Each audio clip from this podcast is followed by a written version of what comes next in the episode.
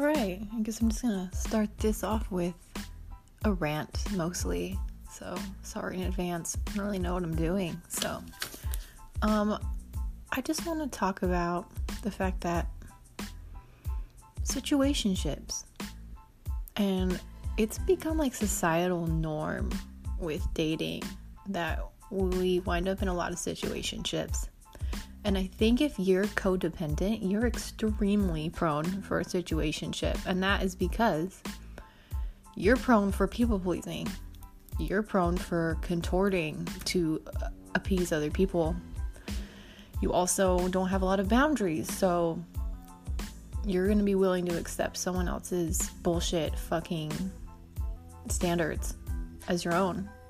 And you're going to contort yourself into what they want you might go into this situation with someone you like thinking I want a relationship, I want to be with them.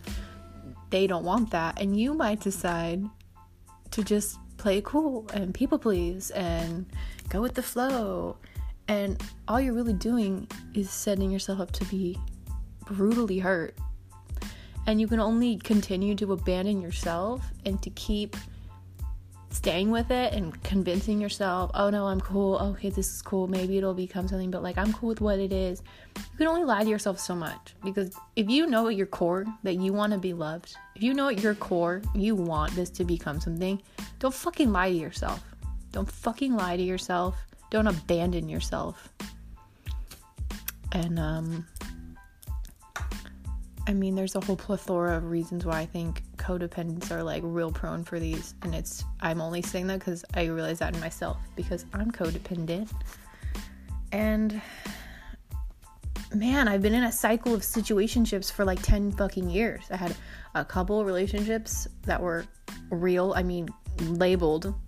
One not was like a month, the other was my son's dad. And I wouldn't even call that a relationship. That was just literally like the epitome of codependent and me trying to just like fix a person and just like settling and it was toxic it's awful. Um but all other situations i was involved in for 10 years have been situationships. And it's literally because i would go into it and i would contort into whatever they wanted and if that meant they being casual and being cool and just go with the flow even though i wanted more and i liked them i would do it and then I always set myself up to get hurt. And then the pattern just fucking continues. It continues until you gain self awareness. The self awareness. You are the common denominator if you keep finding yourself in the same patterns. And then you have to get to the root of why. Why do you do this? And everyone kind of like side eyes about going back to childhood for these issues. This is where it all fucking stems from. It's fucking psychology, it's real. You learn these things that you carry on to adulthood in the earliest years of your life. And where do you learn them from? The people that are taking care of you, your primary caregivers. They're like God to you when you're little. They're literally like your means of being safe, being protected, being loved. So if you have a parent or parents that were deficient in these areas, that and likely they were because for some reason this is like everyone's parents apparently was really fucked up. I don't know what went on. It's gonna impact you. You probably went through emotional neglect a lot. I, I think that emotional neglect is a huge thing that happened to a lot of us as kids. And that's why we have a lot of emotionally unavailable people. But amongst a lot of things, if you have abandonment issues, if you, it all will start to make sense if you're willing to go back and look at it and you don't need to stay in it. You don't need to sit there and be like constantly obsessing over what happened in your childhood and and your trauma, but you have to acknowledge it. And then how do you move forward? You just start trying to consciously make different choices.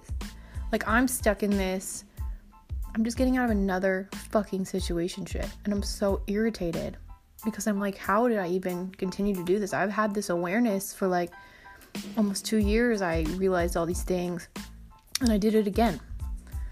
And it's like, what the fuck, man? I thought I loved myself enough. I thought I have all this self worth. But no, you don't. You did it again. So I'm trying not to beat myself up about it. And instead, I just, I'm sad for myself that I'm still doing it. And at the same time, I'm making the decision right now. I'm done with this. I won't do this. I have to make the conscious choice. Yeah, my childhood happened. I learned fucked up things about myself. I carried that into my life and I did terrible things. I had terrible things done to me. I was with terrible people. I went through a lot of shit. And I know these things happen and it's okay that it happened, but it's my choice now to chart to make conscious decisions decisions that are different. And so if I find I'm in a situation ship, I have to put my self-worth and my self-value above everything else. Fuck the feelings. The feelings don't push them away. You have to acknowledge them. You have to feel them. You cannot suppress them. You have to acknowledge them, but put your self worth and what you deserve before your your feelings. They're bigger than your feelings. Your feelings will make you cave and be like, oh well, maybe he does love me, or maybe it's gonna work. No. How does this situation make you feel? It makes you feel like shit over and over. Even if it's good, it's good for like how long? It always goes back. The cycles are the same of those too. It's up and down, up and down. And something I even noticed is I'm kind of low key addicted to these situationships because it's so up and down, because that's how my upbringing was. I was always, I lived in a home that was constantly chaos, up, down, up, down. It's like, what mood is mom to be in today? And so I, I'm comfortable with that. And when someone's stable and someone wants to love me, I fucking run. When someone is like really into me, I get so turned off. And like that is so sick to me.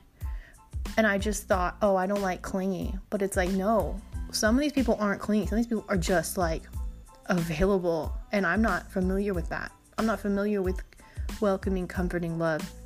If you feel pushed away and turned off by that, that's just your like internal body. It's it's it's not from a sincere place you feel turned off, but you're not really turned off. You're just uncomfortable because this is not familiar. And your trauma and all your bullshit, it wants familiar. You want to stay in that because it's familiar. But do you want to be miserable? No. I don't want to be miserable. Consciously decide to be done.